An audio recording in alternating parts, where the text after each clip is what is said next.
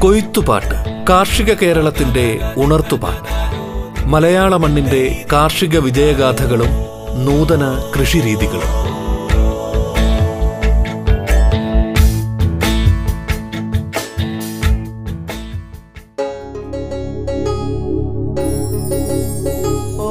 നമസ്കാരം പ്രിയ ശ്രോതാക്കളെ വാഴകൃഷിയിൽ കർഷകർ നേരിടുന്ന രോഗകീടങ്ങളും പ്രതിവിധിയും എന്ന വിഷയത്തിൽ തൃശൂർ ജില്ലയിലെ ചേലക്കര ജില്ലാ കൃഷിത്തോട്ടത്തിലെ കൃഷി ഓഫീസർ സുജിത് പി സംസാരിക്കുന്നു.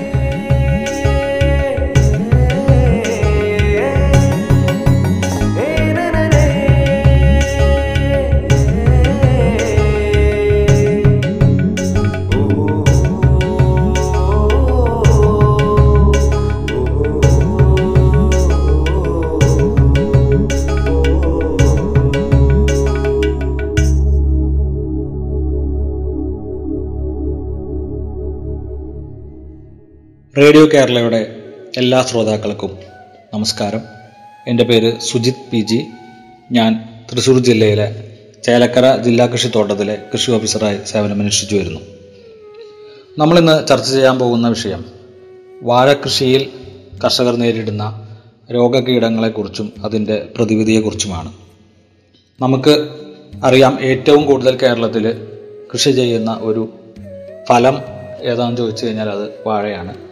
വ്യാവസായിക അടിസ്ഥാനത്തിൽ പാട്ടത്തിനെടുത്തും അല്ലാതെയും പതിനായിരക്കണക്കിന് വാഴ കൃഷി ചെയ്യുന്ന കർഷകർ വിവിധ ജില്ലകളിൽ നമുക്കുണ്ട്. പക്ഷെ പലപ്പോഴും വ്യത്യസ്തമായ കാലാവസ്ഥ പ്രശ്നങ്ങൾ കൊണ്ട് വളരെ ദിവസങ്ങൾക്കുള്ളിൽ തന്നെ വലിയ വാഴത്തോട്ടം രോഗാതുരമായി ആ കൃഷി മുഴുവൻ നശിക്കുന്ന ഒരവസ്ഥ നമ്മൾ പലപ്പോഴും കാണാറുണ്ട്. കൃത്യമായി ശ്രദ്ധിക്കുകയും വളപ്രയോഗം ഉൾപ്പെടെയുള്ള കാര്യങ്ങളിൽ ശ്രദ്ധ പുലർത്തുന്നത് വഴി നമുക്ക് ഇത്തരം കാര്യങ്ങളിൽ നല്ലൊരു മാറ്റം വരുത്തി തീർക്കാൻ സാധിക്കും എന്ന് പറയുന്ന ഒരു സാഹചര്യമുണ്ട്. വാഴയിലെ പ്രധാനമായിട്ടും ബാധിക്കുന്ന കീടരോഗങ്ങൾ എടുത്തു കഴിഞ്ഞാൽ അത് പലപ്പോഴും ഈ കൃഷിയുമായി ബന്ധപ്പെട്ട് നമ്മൾ തിരഞ്ഞെടുക്കുന്ന സ്ഥലത്തെ ആശ്രയിച്ചിരിക്കുന്നു എന്ന് നമുക്ക് പരിശോധിച്ചാൽ മനസ്സിലാക്കാൻ പറ്റും. ഇപ്പോൾ വെള്ളം കെട്ടി നിൽക്കുന്ന ഒരു ആഴ്ചയിലധികം വെള്ളം കെട്ടി നിൽക്കാൻ സാഹചര്യമുള്ള വാഴയുടെ പ്രധാനപ്പെട്ട കാലഘട്ടത്തിൽ ഒരാഴ്ചയിലധികം വെള്ളം കെട്ടി നിൽക്കാൻ സാഹചര്യമുള്ള ഏതെങ്കിലും കൃഷിയിടമാണ് നമ്മൾ വാഴക്കൃഷിക്ക് പരി തിരഞ്ഞെടുക്കുന്നത് വെച്ചാൽ സ്വാഭാവികമായിട്ടും അവിടെ രോഗകീടങ്ങളുടെ സാന്നിധ്യം വളരെ കൂടുതലായിരിക്കും. പ്രത്യേകിച്ചും വയലുകൾ പോലെയുള്ള സ്ഥലങ്ങളിൽ നെൽകൃഷി ചെയ്യുന്ന നെൽകൃഷിക്ക് പകരം അല്ലെങ്കിൽ നെൽകൃഷിക്കിടയിലൊക്കെ വാഴക്കൃഷി ചെയ്യുന്ന ഒരു രീതി പല സ്ഥലങ്ങളിലും അനുവർത്തിച്ചു വരുന്നുണ്ട്. അത്തരം സ്ഥലങ്ങളിലൊക്കെ ഈ പറയുന്ന രോഗകീടങ്ങളുടെ സാന്നിധ്യം കൂടുതലായിട്ട് കാണുന്നുണ്ട്. അതിന് പ്രധാന കാരണമെന്ന് പറയുന്നത് വാഴയുടെ മാണത്തിനോട് ചേർന്നിട്ടുള്ള ഭാഗങ്ങളിൽ നനവ് നിലനിൽക്കുന്ന സാഹചര്യത്തിൽ മണ്ണിലെ രോഗ ഉണ്ടാക്കുന്ന കുമിളുകളായിട്ടുള്ള ഫിസേരിമുള്ള കുമിളുകളുടെയൊക്കെ സാന്നിധ്യം പലപ്പോഴും വരാറുണ്ട്. അത് മാണം ചെയ്യുന്നതിന് ഒക്കെ നമുക്ക് കാരണമായിട്ട് വരാറുണ്ട്. അതുപോലെ തന്നെ മറ്റൊന്നാണ് ബാക്ടീരിയ വഴി ഉണ്ടാകുന്ന വാട്ടം അഥവാ ബാക്ടീരിയ വഴി ഉണ്ടാകുന്ന ചീയൽ എന്ന് പറയുന്നത്. ഈ രണ്ട് ചീയലുകളുടെയും ലക്ഷണങ്ങൾ വഴി നമുക്ക് പെട്ടെന്ന് തിരിച്ചറിയാനായിട്ട് പറ്റും. ഇതിൽ കൂടുതൽ അപകടകരമായ ചീയൽ ബാക്ടീരിയ വഴി ഉണ്ടാക്കുന്നതാണ്. അത് ഒരാഴ്ചക്കുള്ളിൽ ഒക്കെ തന്നെ വലിയ വാഴത്തോട്ടങ്ങളെ പൂർണമായും നശിപ്പിക്കുന്ന തോതിൽ കനത്ത പ്രകടശേഷിയുള്ള ഒരു ബാക്ടീരിയയാണ്. നമ്മുടെ മാണത്തിനോട് ചേർന്നുള്ള നമ്മളുടെ പിണ്ടിയുടെ ഭാഗം നേരെ കത്തിവെച്ച് മുറിച്ച പോലെ മറിഞ്ഞു വീഴുകയും മാണം മുഴുവൻ ചീഞ്ഞ് ഒരു അസഹ്യമായ ദുർഗന്ധം ഉപമിക്കുകയും ചെയ്യുന്ന ഒരു ലക്ഷണമാണ് പ്രധാനമായിട്ടും ബാക്ടീരിയ വട്ടത്തിൽ അല്ലെങ്കിൽ ബാക്ടീരിയ ചീയലിൽ നമ്മൾ കാണാറുള്ളത്. ഇത് നമുക്ക് ഒരു കഷ്ണം മണം ചീഞ്ഞത് നല്ല ശുദ്ധമായ വെള്ളം ഒരു ഗ്ലാസ് ചില്ല് ഗ്ലാസ്സിലെടുത്ത് അതിലേക്ക് ഇട്ട് നോക്കിക്കഴിഞ്ഞാൽ അതിൽ നിന്ന് പശ ഊറി വരുന്നത് പോലെ ദ്രാവകം വരുന്നുണ്ടെങ്കിൽ ഈ ബാക്ടീരിയയുടെ സാന്നിധ്യം നമുക്ക് ഉറപ്പിക്കാനായിട്ട് സാധിക്കും. ഇത്തരം സാഹചര്യത്തിൽ ഈ ബാക്ടീരിയനെ നമുക്ക് മറ്റ് ആരോഗ്യമുള്ള വാഴകളിലേക്ക് പോകാതിരിക്കുന്നതിന് വേണ്ടി ബ്ലീച്ചിങ് പൗഡർ പോലെയുള്ള വസ്തുക്കൾ ഉപയോഗിക്കേണ്ടി വരും. കൂടാതെ ബാക്ടീരിയ നാശിനി പോലുള്ള വസ്തുക്കളും ഉപയോഗിക്കേണ്ടി വരും. ഇതിന് നിങ്ങളെ തൊട്ടടുത്തുള്ള കാർഷിക വിദഗ്ധരുടെ സേവനം അടിയന്തരമായിട്ട് ഉപയോഗിക്കണം. അതുപോലെ തന്നെ ഉണ്ടാകുന്ന മറ്റൊരു ചീയലാണ് കുമിൾ വഴി ഉണ്ടാകുന്ന ചീയൽ ഇത്തരം സാഹചര്യങ്ങളിൽ മാണം പൊളിക്കുമ്പോൾ തന്നെ അതിനുള്ളിൽ കറുത്ത നിറത്തിലുള്ള പാടുകൾ കാണാൻ സാധിക്കും. അത് പിണ്ടിയിൽ ഉടനീളം ആ കറുത്ത പാടുകൾ നമുക്ക് കാണാനായിട്ട് കഴിയും. അപ്പോൾ ഇത്തരം സാഹചര്യങ്ങളിൽ നമുക്ക് ഏഹ്, കുമിൾനാശിനികളാണ് ഉപയോഗിക്കേണ്ടി വരിക. മാത്രമല്ല പൂവൻ വാഴ ഇനങ്ങളിലാണ് കൂടുതലായിട്ട് ഈ പറയുന്ന രോഗത്തിന്റെ വാട്ടം കൂടുതലായിട്ട് കാണാറ് അല്ലെങ്കിൽ ചീൽ കാണാറ്. അതുകൊണ്ട് തന്നെ അത്തരം സ്ഥലങ്ങളിൽ ഒന്നോ രണ്ടോ വർഷം മറ്റ് പച്ചക്കറികൾ ചെയ്തുകൊണ്ട് വാഴക്കൃഷി ഒഴിവാക്കുകയാണെന്നുണ്ടെങ്കിൽ ഈ കുമിളിന്റെ സാന്നിധ്യം നമുക്ക് കുറയ്ക്കാനായിട്ട് സാധിക്കും.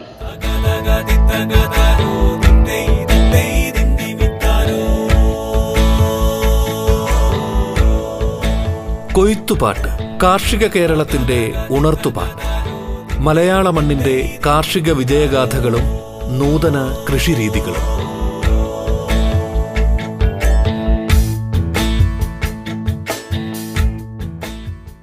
മറ്റൊരു പ്രധാനപ്പെട്ട കാര്യം എന്ന് പറയുന്നത് വളപ്രയോഗവുമായി ബന്ധപ്പെട്ടുള്ള കാര്യങ്ങളാണ്.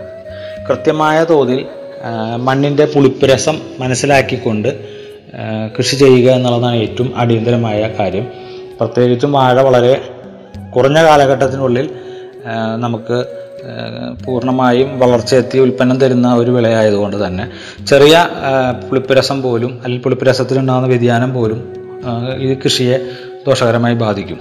അതുകൊണ്ട് തന്നെ മണ്ണിന്റെ പുളിപ്പുരസം ക്രമീകരിക്കുന്നതിനായി കുമ്മായം കൃത്യമായ തോതിൽ കൊടുക്കേണ്ടതാണ്. ഏറ്റവും ചുരുങ്ങിയത് രണ്ട് ഘട്ടങ്ങളിലായി അഞ്ഞൂറ് ഗ്രാമെങ്കിലും കുമ്മായം അതായത് അര കിലോ കുമ്മായമെങ്കിലും ഒരു വാഴയ്ക്ക് കൊടുക്കേണ്ടതാണ്.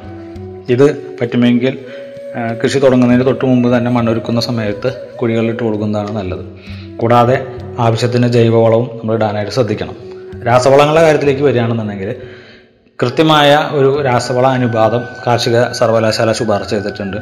ഇത് പ്രകാരം നൈട്രജന്റെയും ഫോസ്ഫറസിന്റെയും പൊട്ടാഷിന്റെയും സാന്നിധ്യം ഉറപ്പിക്കുന്ന രീതിയിലുള്ള വളപ്രയോഗം ആറ് ഘട്ടങ്ങളിലായി കൊലയ്ക്കുന്നത് വരെ ഓരോ മാസം ഇടവേളകളിലായിട്ട് കൊടുക്കുന്നതാണ് ഏറ്റവും അനുയോജ്യമായിട്ട് കണ്ടിട്ടുള്ളത്. അങ്ങനെ ചെയ്യുന്നത് വഴി ചെടിയുടെ പിണ്ടിക്ക് ഉറപ്പ് കൊടുക്കുന്നതിനും അതോടൊപ്പം തന്നെ കായയ്ക്ക് തുടം വരുന്നതിനും വേണ്ടി നമ്മൾ ഉപയോഗിക്കുന്ന പൊട്ടാഷ് വളങ്ങളൊക്കെ തന്നെ എല്ലാ സമയത്തും ചെടിയിലെ സാന്നിധ്യം ഉറപ്പിക്കുന്നത് വഴി രോഗപ്രതിരോധ ശേഷി നമുക്ക് ഉറപ്പിക്കാനായിട്ട് പറ്റും.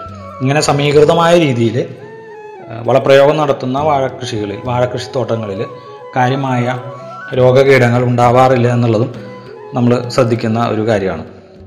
അപ്പോൾ അതുകൊണ്ട് തന്നെ വളപ്രയോഗം ഈ രോഗപ്രതിരോധത്തിന്റെ ഒരു പ്രധാനപ്പെട്ട ഘടകമാണ്. രണ്ടാമത് ഒന്ന് ജലസേചനമാണ്. കൃത്യമായ ജലസേചനം. ഏറ്റവും ചുരുങ്ങിയത് ആഴ്ചയിൽ രണ്ട് തവണയെങ്കിലും വേനൽക്കാലങ്ങളിൽ ജലസേചനം കൊടുക്കാനുള്ള സംവിധാനവും ചെയ്യേണ്ടതാണ്. മറ്റൊന്ന് വെള്ളത്തിന്റെ സാന്നിധ്യം കുറവുള്ള സ്ഥലങ്ങളിൽ നമ്മൾ മറ്റ് ഇനങ്ങൾ കൂടുതലായിട്ട് പരീക്ഷിക്കാവുന്നതാണ് ഉദാഹരണത്തിന് നമ്മുടെ പൂവൻ ഇനത്തിൽപ്പെടുന്ന വിളകളിൽ വാഴകൃഷി സ്വാഭാവികമായിട്ടും ഉയർന്ന പ്രദേശങ്ങളിലും വെള്ളത്തിന്റെ സാന്നിധ്യം അല്ലെങ്കിൽ വെള്ളത്തിന്റെ ദൗർലഭ്യം അനുഭവിക്കുന്ന പ്രദേശങ്ങളിൽ നമുക്ക് ചെയ്യാവുന്ന വിളയാണ്. പ്രത്യേകിച്ചും ഞാലിപ്പൂവൻ പോലെയുള്ള ഇനങ്ങളൊക്കെ തന്നെ. പൂവൻ ഇനങ്ങളെല്ലാം തന്നെ പൊതുവെ ഒരു വരൾച്ചയ്ക്ക് പ്രതിരോധശേഷി ഒരു പരിധിവരെ ഉള്ളതാണ് അപ്പോൾ അത്തരം ഇനങ്ങൾ നമുക്ക് പരിശോധിക്കുക ആ ആ പ്രദേശങ്ങളിൽ കൃഷി ചെയ്യാവുന്നതാണ്. അതേപോലെ തന്നെയാണ് നമുക്ക് വളപ്രയോഗവുമായി ബന്ധപ്പെട്ടിട്ട് ശ്രദ്ധിക്കേണ്ട കാര്യം കൃത്യമായ നനവ് മണ്ണിൽ ഉറപ്പുവരുത്തിയതിനു ശേഷം മാത്രമേ വളം പ്രയോഗിക്കാനായിട്ട് പാടുള്ളൂ. മറ്റൊന്ന് നേന്ത്ര വാഴയിൽ തന്നെ കൃത്യമായി ഏറ്റവും കൂടുതൽ വില ലഭിക്കുന്നത് കണക്കാക്കി നമുക്ക് കൃഷി ഇറക്കാനാണെങ്കിൽ ഓണത്തിന് അടുത്ത വർഷത്തെ കലണ്ടർ നോക്കി ഓണത്തിന് കൃത്യമായിട്ട് പത്ത് മാസം മുമ്പായിട്ട് നമ്മൾ നടുന്ന രീതിയാണ് ഏറ്റവും പ്രായോഗികമായിട്ട് കർഷകർ അനുവർത്തിച്ചു പോരുന്നത്. അപ്പോൾ അടുത്ത ഓണം മാർക്കറ്റിൽ അത്തത്തിന് വിളവെടുക്കാവുന്ന രീതിയിലേക്ക് നമുക്ക് കണക്കാക്കി ചെയ്യാനായിട്ട് പറ്റും. അപ്പോൾ മിക്കവാറും ഒക്ടോബർ മാസത്തിലൊക്കെയാണ് എല്ലാ കർഷകരും ഓണം അനുബന്ധിച്ചുള്ള വാഴക്കൃഷി തുടങ്ങുന്നത്. ഓരോ പ്രദേശത്തിന് അനുസൃതമായ രീതിയിലും അനുയോജ്യമായ രീതിയിലുള്ള ഇനങ്ങൾ നമുക്ക് തിരഞ്ഞെടുക്കാം. പ്രത്യേകിച്ച് ഇപ്പോൾ തൃശ്ശൂർ ജില്ലയിലൊക്കെ മാർക്കറ്റ് ഏറ്റവും കൂടുതലുള്ള ചെങ്ങാലിക്കോടൻ ഇനങ്ങൾ ആ പ്രദേശങ്ങളിൽ കൂടുതലായിട്ട് കൃഷി ചെയ്ത് വരുന്നുണ്ട്. അതുപോലെ തന്നെ അതല്ലാത്ത മറ്റുള്ള പ്രദേശങ്ങളിൽ നമുക്ക് ചില പ്രത്യേക ഇനങ്ങൾ ഉദാഹരണം നമ്മളുടെ കപ്പവാഴ എന്നൊക്കെ പറയുന്ന ഇനം കൊല്ലം തിരുവനന്തപുരം ജില്ലകളിൽ വളരെ വ്യാപകമായിട്ട് കൃഷി ചെയ്ത് വരുന്നുണ്ട്. എല്ലാ സീസണിലും ഡിമാൻഡുള്ള ഒരു ഇനമാണ്. അപ്പോൾ അതനുസരിച്ച് നമുക്ക് വിള ഏത് എന്നുള്ളത് നമുക്ക് തീരുമാനിച്ച് ഉറപ്പിക്കാനായിട്ട് പറ്റും. പിന്നെ റോബസ്റ്റ് ഇനങ്ങൾ പരമാവധി മഴക്കാലങ്ങളിൽ വിളവെടുക്കാവുന്ന രൂപത്തിൽ കൃഷി ചെയ്യാതിരിക്കുന്നതാണ് നല്ലത്. കാരണം മഴക്കാലങ്ങളിൽ പൊതുവെ പ്രത്യേകിച്ച് ജൂൺ ജൂലൈ ഓഗസ്റ്റ് മാസങ്ങളിൽ വിളവെടുക്കുന്ന റോബസ്റ്റിന് കാര്യമായിട്ടുള്ള മാർക്കറ്റിൽ വില കിട്ടാറില്ല. അപ്പം അതുകൊണ്ട് തന്നെ അത് ക്രമീകരിക്കാനായിട്ട് വേനൽക്കാലങ്ങളിൽ റോബസ്റ്റ് വാഴ വിളവെടുക്കാവുന്ന രീതിയിൽ കൃഷി ഇറക്കുന്നതാണ് സാധാരണയായിട്ട് നന്നായിട്ട് കാണുന്നത്. സാധാരണ ഒരു വാഴയുടെ ഒരു കാലഘട്ടം എന്ന് പറയുന്നത് പത്ത് മുതൽ പന്ത്രണ്ട് മാസം വരെയാണ് ഇനങ്ങൾക്കനുസരിച്ച്. ഇതനുസരിച്ച് നമുക്ക് നമ്മൾ നടിയിൽ കാലം ക്രമീകരിച്ച് ഏത് സമയത്ത് വിളവെടുക്കണം എന്നത് കൃത്യമായിട്ട് ചെയ്യാനായിട്ട് പറ്റും.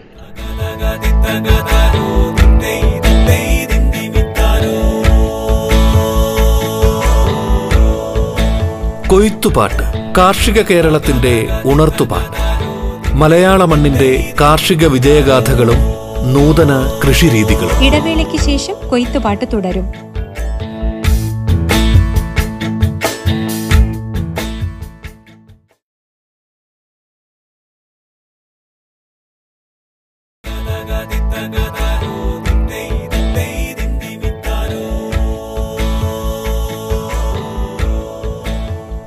കൊയ്ത്തുപാട്ട് കാർഷിക കേരളത്തിന്റെ ഉണർത്തുപാട്ട്. മലയാള മണ്ണിന്റെ കാർഷിക വിജയഗാഥകളും നൂതന കൃഷിരീതികളും. കൃഷി ഓഫീസർ സുജിത് പി ജി സംസാരിക്കുന്നു. തുടർന്ന് കേൾക്കാം കൊയ്ത്തുപാട്ട്. മറ്റൊന്നാണ് ടിഷ്യൂ കൾച്ചർ വാഴ. ടിഷ്യൂ കൾച്ചർ വാഴ നമുക്ക് നല്ല ഇനങ്ങളാണ് എന്ന് ഉറപ്പിച്ചതിന് ശേഷം നമുക്ക് അനുയോജ്യമായ ഇനങ്ങളാണെന്ന് ഉറപ്പിച്ചതിന് ശേഷം നമുക്ക് കൃഷി ചെയ്യാം. താരതമ്യേന സാധാരണ വാഴ കൃഷി ചെയ്യുന്നതിനേക്കാൾ കൂടുതൽ വളപ്രയോഗം അതിന് വേണ്ടി വരും. കൂടുതൽ പരിചരണവും ആദ്യ കാലഘട്ടത്തിൽ വേണ്ടി വരും. നമുക്ക് ലഭിക്കുന്ന സമയത്ത് അതിന് രോഗകീടങ്ങൾ ഉണ്ടാവില്ല എന്നത് മാത്രമാണ് അതിലെ ഗ്യാരണ്ടി. പിന്നീട് അതിൽ രോഗകീടങ്ങൾ വരാനുള്ള സാധ്യതകളൊക്കെ ഉണ്ട്. അതുകൊണ്ട് കൃത്യമായ പരിചരണം അതിനെ കൊടുക്കേണ്ടതും ആവശ്യമാണ്. അപ്പോൾ ഒരു പ്രത്യേക ഇനത്തെ കൂടുതലായിട്ട് ലഭ്യമാക്കാൻ വേണ്ടിയിട്ടാണ് ടിഷ്യൂ കൾച്ചർ വാഴ നമ്മൾ ഉപയോഗിക്കുന്നത്. ഇപ്പോൾ ഗ്രാൻഡ് നൈൻ പോലെയുള്ള റോബസ്റ്റ് വാഴ ഇനങ്ങൾക്കാണ് കൂടുതലായിട്ട് ടിഷ്യൂ കൾച്ചർ വിജയകരമായിട്ട് കണ്ടുവരുന്നത്. വാഴ കർഷകരെ സംബന്ധിച്ചിടത്തോളം എക്കാലത്തും ഒരു പേടി സ്വപ്നമായി നിലനിൽക്കുന്ന ഒരു കീടമാണ് പിണ്ടിപ്പുഴു. വാഴ അതിന്റെ പ്രധാന വളർച്ചാഘട്ടത്തിൽ കായ കൊലയാകുന്ന സമയത്ത് പിണ്ടി ഒടിഞ്ഞ് മൊത്തം വാഴ വിളവെടുക്കാൻ പറ്റാത്ത രൂപത്തിൽ നഷ്ടപ്പെടുന്നതാണ് ഇതിന്റെ ആക്രമണ രീതി. ഇതിനെ നിയന്ത്രിക്കുന്നതിനായി കർഷകർ വലിയ തോതിൽ കീടനാശിനികളും മരുന്നുകളും ഉപയോഗിച്ചിട്ടും പൂർണമായ തോതിൽ നിയന്ത്രിക്കപ്പെടുന്നില്ല എന്നുള്ളതാണ് കർഷകർ അനുഭവിക്കുന്ന ഏറ്റവും വലിയ ബുദ്ധിമുട്ട്. പക്ഷേ ഈ കീടത്തെക്കുറിച്ചും ഈ കീടത്തിന്റെ ആക്രമണ രീതിയെക്കുറിച്ചും വളരെ കൃത്യമായി മനസ്സിലാക്കുകയാണെങ്കിൽ ഏകദേശം പത്തോളം ജൈവ നിയന്ത്രണ മാർഗങ്ങൾ ഇന്ന് ഇവിടെ വിശദീകരിക്കാം എന്നാണ് ഉദ്ദേശിക്കുന്നത്. ഈ മാർഗങ്ങളിൽ ഏതെങ്കിലും ഉപയോഗിക്കുകയാണ് എന്നുണ്ടെങ്കിൽ വളരെ ഫലപ്രദമായി നമുക്ക് കീടനാശിനികൾ ഇല്ലാതെ തന്നെ രാസ കീടനാശിനികളുടെ ഉപയോഗം പൂർണമായി ഒഴിവാക്കിക്കൊണ്ട് നമുക്ക് പിണ്ടിപ്പുഴുവിനെ നിയന്ത്രിക്കാനായി സാധിക്കും. ഇതിലെ ഏറ്റവും പ്രധാനപ്പെട്ട ഒരു കർഷകർ ശ്രദ്ധിക്കേണ്ട ഒരു കാര്യം എന്ന് പറയുന്നത് തോട്ടം വളരെ വൃത്തിയായി സൂക്ഷിക്കുക എന്നുള്ളതാണ്. വാഴയുടെ വളർച്ചയുടെ എല്ലാ ഘട്ടങ്ങളിലും തോട്ടത്തിന്റെ പിണ്ടിയിൽ ഉണങ്ങിക്കിടക്കുന്നതോ തൂങ്ങിക്കിടക്കുന്നതുമായ അനാവശ്യമായ ഇലകളെല്ലാം കൃത്യസമയത്ത് മുറിച്ചു മാറ്റി തോട്ടം വളരെ ഭംഗിയുള്ള രൂപത്തിൽ നിലനിർത്തുക. അനാവശ്യമായ ഇലകളും ചപ്പുചവറുകളും തോട്ടത്തിൽ നിന്ന് മാറ്റി ഭംഗിയെ സൂക്ഷിക്കുക എന്നുള്ളതാണ് ഇതിൽ ഏറ്റവും പ്രധാനപ്പെട്ട ഒരു കർത്തവ്യം അഥവാ നിയന്ത്രണ മാർഗം എന്ന് പറയുന്നത്. ഈ മുൻകരുതൽ എടുക്കുന്നത് വഴി തന്നെ നമുക്ക് ഇവയുടെ മുട്ടയിടൽ പരമാവധി കുറയ്ക്കുന്നതിനായിട്ട് സാധിക്കും. ഇത് കൂടാതെ നമുക്ക് ഇതിന്റെ ജീവിതക്രമം മനസ്സിലാക്കുന്നത് ഇതിന്റെ നിയന്ത്രണത്തിന് കുറച്ചുകൂടി നമുക്ക് ഉപകരിക്കും. പ്രധാനമായിട്ടും വാഴയുടെ പിണ്ടി രൂപപ്പെടുന്ന ഒരു മൂന്ന് മാസം മുതൽ നട്ട് മൂന്ന് മാസം മുതൽ അഞ്ച് മാസം വരെ പ്രായം വരുന്ന വാഴകളിലാണ് ഈ പിണ്ടിപ്പുഴു. കറുത്ത ഒരു വണ്ടാണ് ഈ പിണ്ടിപ്പുഴുവിന്റെ വണ്ട് എന്ന് പറയുന്നത്. ചെറിയ ഒരു വണ്ട് വന്ന് മുട്ടയിട്ട് വെച്ച് പിണ്ടിയിൽ മുട്ടയിട്ട് വെക്കുകയും ആ മുട്ട വിരിഞ്ഞിറങ്ങുന്ന കുഞ്ഞുങ്ങൾ പുഴുക്കളായി പിണ്ടി തിന്ന് നശിപ്പിക്കുകയും ചെയ്യുന്ന രീതിയാണ് ഇവയുടെ ആക്രമണ രീതി. അപ്പോൾ നമ്മൾ മനസ്സിലാക്കേണ്ടത് വാഴയുടെ പിണ്ടി രൂപപ്പെടുന്ന സമയം. അതായത് ഓരോ വാഴയ്ക്കും അതിന്റെ പ്രായത്തിനനുസരിച്ച് വ്യത്യാസങ്ങളുണ്ടെങ്കിലും നമുക്ക് ജനറലായി പറയുകയാണെങ്കിൽ പൊതുവെ പറയുകയാണെങ്കിൽ മൂന്ന് മുതൽ അഞ്ച് മാസം പ്രായമുള്ള ആ കാലഘട്ടത്തിലാണ് വാഴ പിണ്ടി പുഴുവിന്റെ ആക്രമണത്തിന് ഏറ്റവും കൂടുതൽ വിധേയമാകുന്നത്. അതുകൊണ്ട് തന്നെ ആ സമയങ്ങളിൽ പിണ്ടിപ്പുഴുവിന്റെ ആക്രമണത്തെ നിയന്ത്രിക്കുന്നതിന് വേണ്ടിയുള്ള എല്ലാ പ്രതിരോധ മാർഗങ്ങളും വളരെ ഫലപ്രദമാണ് എന്നുള്ളതാണ് നമ്മൾ കണ്ടിട്ടുള്ളത്. അതുമായി ബന്ധപ്പെട്ടിട്ടുള്ള പത്തോളം നിയന്ത്രണ മാർഗങ്ങളാണ് ഈ ഒരു ചർച്ചയിൽ പറയാനായി ഉദ്ദേശിക്കുന്നത്. ഈ പത്ത് നിയന്ത്രണ മാർഗങ്ങളും ഈ കാലഘട്ടത്തിൽ ഈ സമയക്രമത്തിൽ മൂന്ന് മുതൽ അഞ്ച് മാസം പ്രായമുള്ള വാഴകളിൽ ചെയ്യുമ്പോഴാണ് ഏറ്റവും കൂടുതൽ ഫലപ്രദമായി കാണുന്നത്. ഇനി അവ ഏതൊക്കെയാണെന്ന് നമുക്ക് നോക്കാം.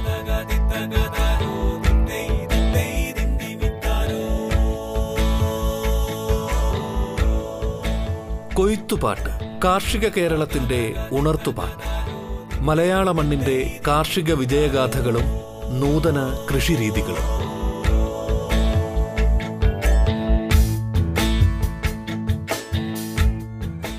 ഏറ്റവും എളുപ്പമുള്ളതും ചെലവ് കുറഞ്ഞതുമായ മാർഗം എന്ന് പറയുന്നത് വാഴത്തടയിൽ അല്ലെങ്കിൽ വാഴപ്പിണ്ടിയിൽ ചെളിമണ്ണ് പുരട്ടി കൊടുക്കുക എന്നുള്ളതാണ്.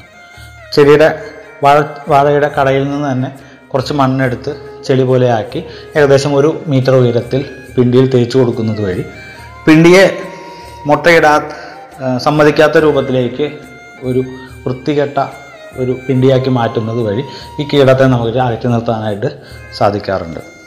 പക്ഷേ പത്തോ അമ്പതോ വാഴയിൽ കൂടുതൽ ചെയ്യുന്ന കർഷകരെ സംബന്ധിച്ചിടത്തോളം ഇത് പലപ്പോഴും പ്രായോഗികമാകണം എന്നില്ല. രണ്ടാമത് നമുക്ക് ഉപയോഗിക്കാൻ വരുന്ന വളരെ എളുപ്പമുള്ള ഒരു മാർഗമാണ് ബാർ സോപ്പ് അഥവാ അലക്കുന്ന സോപ്പ്. ഈ അലക്കുന്ന സോപ്പുകളിൽ തന്നെ എല്ലാ സോപ്പുകളും നമുക്ക് പറ്റില്ല. മൃഗക്കൊഴുപ്പടങ്ങിയ ഞെക്കിയാൽ ഞെങ്ങുന്ന മഞ്ഞ കളറുള്ള സോപ്പുകളൊക്കെ തന്നെ നമുക്കിതിനു വേണ്ടി ഉപയോഗിക്കാം. ഇത് ചെറു കഷ്ണങ്ങളാക്കി വാതയുടെ പുറം ഇലക്കവിളുകളിൽ വച്ചു കൊടുക്കുകയാണെന്നുണ്ടെങ്കിൽ ആ ഇലക്കവിളുകളിൽ നിന്നുള്ള സോപ്പ് വഴുവഴുപ്പുള്ള ദ്രാവകം മഞ്ഞ വെള്ളത്തിലൂടെ ഒഴിച്ച് പിണ്ടികളിലേക്ക് വരുന്നത് വഴി നമുക്ക് പിണ്ടിപ്പുഴുവിന്റെ ആക്രമണം വാഴകളിൽ കുറയുന്നതായിട്ട് കണ്ടിട്ടുണ്ട്. ഈ രണ്ട് മാർഗങ്ങൾ നമുക്ക് ഏറ്റവും ചിലവ് കുറഞ്ഞ മാർഗങ്ങളായി പറയാൻ സാധിക്കും. അടുത്തതായി നമുക്ക് വാഴയുടെ പിണ്ടി രൂപപ്പെട്ട് കഴിഞ്ഞ് അതിനുള്ളിലേക്ക് ഏതെങ്കിലും മുട്ട ഇട്ടു വച്ചിട്ടുള്ള സാഹചര്യം ഉണ്ടെങ്കിൽ പോലും ഉപയോഗിക്കാവുന്ന നിയന്ത്രണ മാർഗമാണ് ഇലക്കവിളുകളിൽ കൂടി വിവിധ ജൈവ കീടനാശിനികൾ പ്രയോഗിക്കുക എന്നുള്ളത്. ഇതിന് ഏറ്റവും പ്രധാനമായും നമുക്ക് ഉപയോഗിക്കാവുന്ന ഒരു ഒന്നാണ് ജൈവ വേപ്പെണ്ണ സോപ്പ് അധിഷ്ഠിതമായിട്ടുള്ള ജൈവ കീടനാശിനികൾ നമുക്ക് ചെറിയ പത്ത് മില്ലി അഞ്ച് അഞ്ച് മുതൽ പത്ത് മില്ലി എന്ന രൂപത്തിൽ ഒരു ലിറ്റർ വെള്ളത്തിലേക്ക് കലക്കി ഒഴിച്ചു കൊടുക്കുന്നത് വഴി ഇലക്കൗളുകളിലൂടെ സ്പ്രൈനോസിൽ ഉപയോഗിച്ച് ഒഴിച്ചു കൊടുക്കുന്നത് വഴി നമുക്ക് പിണ്ടിപ്പുഴുവിന്റെ ആക്രമണം കൂടുന്നത് നിയന്ത്രിക്കുന്നതിനായിട്ട് സാധിക്കാറുണ്ട്. അതുപോലെ തന്നെ വേപ്പിൻ കുരു നല്ല വേപ്പിൻ കുരു കിട്ടുന്ന സാഹചര്യമുണ്ടെങ്കിൽ അത് കുരു പൊടിച്ച് ഏകദേശം അമ്പത് ഗ്രാം ഒരു വാഴയ്ക്ക് എന്ന തോതിലേക്ക് ഇലക്കൗളിയിൽ ഇട്ട് കൊടുക്കുകയാണെന്നുണ്ടെങ്കിൽ അതുവഴിയും പിണ്ടിപ്പുഴുവിന്റെ ആക്രമണത്തെ നമുക്ക് നിയന്ത്രിക്കാനായിട്ട് സാധിക്കാറുണ്ട്. ഇതുപോലെയൊക്കെ തന്നെ വിവിധ ജൈവ കീട നിയ- കീടനിയന്ത്രണ മാർഗങ്ങൾ ഗവേഷണ സ്ഥാപനങ്ങളിൽ നിന്നും ലഭ്യമാണ്. അതിലേറ്റവും പ്രധാനപ്പെട്ട ഒന്നാണ് നമ്മളുടെ കേന്ദ്ര കിഴങ്ങുവിള ഗവേഷണ കേന്ദ്രമായിട്ടുള്ളത്. തിരുവനന്തപുരം അടിസ്ഥാനപ്പെടുത്തി ശ്രീകാര്യത്തുള്ള കേന്ദ്ര കിഴങ്ങുവിള ഗവേഷണ കേന്ദ്രത്തിൽ നിന്നും ലഭ്യമായിട്ടുള്ള രണ്ട് ഉൽപ്പന്നങ്ങൾ നന്മ എന്ന് പറയുന്ന ഉൽപ്പന്നവും മേന്മ എന്ന് പറയുന്ന ഉൽപ്പന്നമാണ്. ഇത് പ്രധാനമായിട്ടും ഇലകൾ മരച്ചീനി പോലെയുള്ള ഇലകളും വേപ്പും എണ്ണയും ചേർത്തിട്ടുള്ള മിശ്രിതങ്ങളാണ് ഇതിൽ പ്രധാനമായിട്ടും വരുന്നത്. ഇത് നമുക്ക് ഉപയോഗ രീതി എങ്ങനെയാണെന്ന് വെച്ച് കഴിഞ്ഞാൽ നന്മ എന്ന് പറയുന്നത് നമ്മൾ കീട കീടം വരുന്നതിന് മുൻകരുതലായി നമ്മൾ കൊടുക്കുന്ന ഒരു ജൈവ കീടനാശിനിയാണ്. ഇത് നമ്മൾ പ്രധാനമായിട്ടും ഇലക്കൗളുകളിലാണ് ഉപയോഗിക്കുന്നത്. അമ്പത് മില്ലി ഒരു ലിറ്റർ വെള്ളത്തിൽ കലക്കി നമ്മൾ ഇലക്കവുകളിലൂടെ ഒഴിച്ചു കൊടുക്കുകയാണെന്നുണ്ടെങ്കിൽ വളരെ ഫലപ്രദമായി നമുക്ക് കീടങ്ങളെ പ്രത്യേകിച്ചും ഇത്ര ഈ പറയുന്ന നമ്മളുടെ പിണ്ടിപ്പുഴുവിനെ നമുക്ക് നിയന്ത്രിക്കാനായിട്ട് സാധിക്കും. അതോടൊപ്പം തന്നെ നമുക്ക് മേന്മ എന്ന് പറയുന്ന ജൈവ കീടനാശിനി ഇതിന്റെ ആക്രമണം തുടങ്ങിയതിന് ശേഷം പിണ്ടിപ്പുഴുവിന്റെ ആക്രമണം തുടങ്ങിയതിന് ശേഷം മാത്രം പ്രയോഗിക്കേണ്ടതാണ്. അങ്ങനെയാണെങ്കിൽ പിണ്ടിപ്പുഴുവിന്റെ പിണ്ടിപ്പുഴു ആക്രമിച്ചതിന്റെ ദ്വാരം കാണുന്നതിന്റെ തൊട്ടു താഴെയായി മൂന്ന് സുഷിരങ്ങളിട്ട് നമ്മൾ ഇഞ്ചക്ഷൻ പ്രത്യേകിച്ചും സിറിഞ്ച് ഉപയോഗിച്ച് നമ്മൾ അഞ്ച് മില്ലി വീതം ഈ മരുന്ന് കുത്തിവെക്കുന്ന രീതിയാണ് പ്രയോഗിക്കുന്നത്. ഇത് സാങ്കേതികമായ വിദഗ്ധരുടെ സാന്നിധ്യത്തിൽ ചെയ്താൽ മാത്രമേ കർഷകർക്ക് ഇതിന്റെ ഗുണഫലം കിട്ടുകയുള്ളൂ എന്നാണ് നമ്മൾ മനസ്സിലാക്കുന്നത്. ഇതിലെല്ലാം ഇതുപോലെ തന്നെ കേരള കാർഷിക സർവകലാശാല കൃഷി വകുപ്പ് ഇറക്കിയിട്ടുള്ള മറ്റൊരു ഫലപ്രദമായ ജൈവ കീടനാശിനിയാണ്. ഇതൊരു കുമ്മിളാണ് മിത്ര കുമ്മിളാണ് ഇത് ബിവേറിയ എന്നാണ് പറയുക നമ്മൾ പുഴുക്കൾക്കെതിരെ ഉപയോഗിക്കുന്ന ഒരു മിത്ര കുമ്മിളാണ് ഈ കുമ്മിളിനെ നമുക്ക് മാർക്കറ്റിൽ കൃഷി വകുപ്പിന്റെയോ കേരള കാർഷിക സർവകലാശാലയുടെയോ ഔട്ട്ലെറ്റുകളിലും മിക്കോ ഷോപ്പുകളിലൊക്കെ വാങ്ങാൻ ലഭ്യമാണ്. ഇത് പത്ത് ഗ്രാം ഒരു ലിറ്റർ വെള്ളത്തിൽ കലക്കിയ ലായനിയാണ് നമ്മൾ കീടനാശിനിയായി ഉപയോഗിച്ചു വരുന്നത്. ഇതിനായി നമ്മൾ പ്രധാനമായും മൂപ്പത്തി വെട്ടിയ വാഴയുടെ പിണ്ടിയാണ് ഒരു തടയായി വാഴക്കെണിയായി ഉപയോഗിക്കുന്നത്. അപ്പോൾ വാഴത്തടക്കെണി എന്ന രൂപത്തിലാണ് നമ്മളിത് ഉപയോഗിച്ച് വരുന്നത്. ഏകദേശം അറുപത് സെന്റിമീറ്ററോളം ഉയരത്തിൽ വാഴ പിണ്ടി പൂർണമായ വളർച്ചയെത്തിയ പിണ്ടികൾ വെട്ടി അതിനെ നെടുകെ പിളർത്തി. അതിനുള്ളിൽ നമ്മൾ പത്ത് മില്ലി ഒരു പത്ത് ഗ്രാം ഒരു ലിറ്റർ വെള്ളം എന്ന തോതിൽ ലയിപ്പിച്ച വിവേറിയയെ തളിച്ചു കൊടുക്കുകയും ആ വിവേറിയ ആ പിണ്ടിക്കുള്ളിൽ നിലനിൽക്കുകയും ഇത്തരം പെണ്ടികൾ വീണ്ടും പഴയ രൂപത്തിലേക്ക് കെട്ടിവെച്ച് വാഴത്തോട്ടത്തിൽ ഏകദേശം വാഴയുടെ വാഴ പിണ്ടിപ്പുഴുവിന്റെ ആക്രമണത്തിന് തോതനുസരിച്ച് ഏക്കറിന് മുപ്പത് എണ്ണം മുപ്പത്തഞ്ചെണ്ണം നാൽപ്പതെണ്ണം വരെയൊക്കെ ചില സാഹചര്യങ്ങൾ വെക്കേണ്ടി വരാറുണ്ട്. ചിലപ്പോൾ പത്തെണ്ണം വെച്ചാലും നമുക്ക് നിയന്ത്രണം കിട്ടാറുണ്ട്. ഈ രൂപത്തിൽ വാഴ പിണ്ടികളായി പിന്നി പല സ്ഥലങ്ങളിൽ അറുപത് സെന്റിമീറ്റർ നീളത്തിലുള്ള വാഴപ്പിണ്ടികൾ വെച്ച് കൊടുക്കുകയാണെന്നുണ്ടെങ്കിൽ ഇത്തരം പിണ്ടികളിലേക്ക് താരതമ്യേന വലിപ്പം കൂടിയ പിണ്ടികളായതുകൊണ്ട് കീടം ഈ പിണ്ടികളിലേക്ക് ആകർഷിക്കപ്പെടുകയും അതിനുള്ളിൽ മുട്ടയിട്ട് വയ്ക്കുകയും അത് വിരിഞ്ഞിറങ്ങുന്ന പുഴുക്കളെ ഈ വിവേറിയ ആഹാരമാക്കി ഉണക്കി നശിപ്പിക്കുകയും ചെയ്യുന്ന ഒരു പ്രക്രിയയാണ് വാഴത്തറക്കണി എന്ന് പറയുന്നത് വഴി വിവേറിയ എന്ന കീട ജൈവ കീടനാശിനി വഴി നമുക്ക് ലഭിക്കുന്ന പ്രധാനപ്പെട്ട നേട്ടം.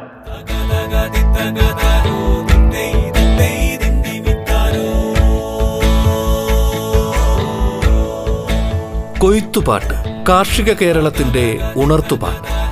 മലയാള മണ്ണിന്റെ കാർഷിക വിജയഗാഥകളും നൂതന കൃഷിരീതികളും. കൊയ്ത്തുപാട്ടിന്റെ ഇന്നത്തെ അധ്യായം പൂർണമാകുന്നു.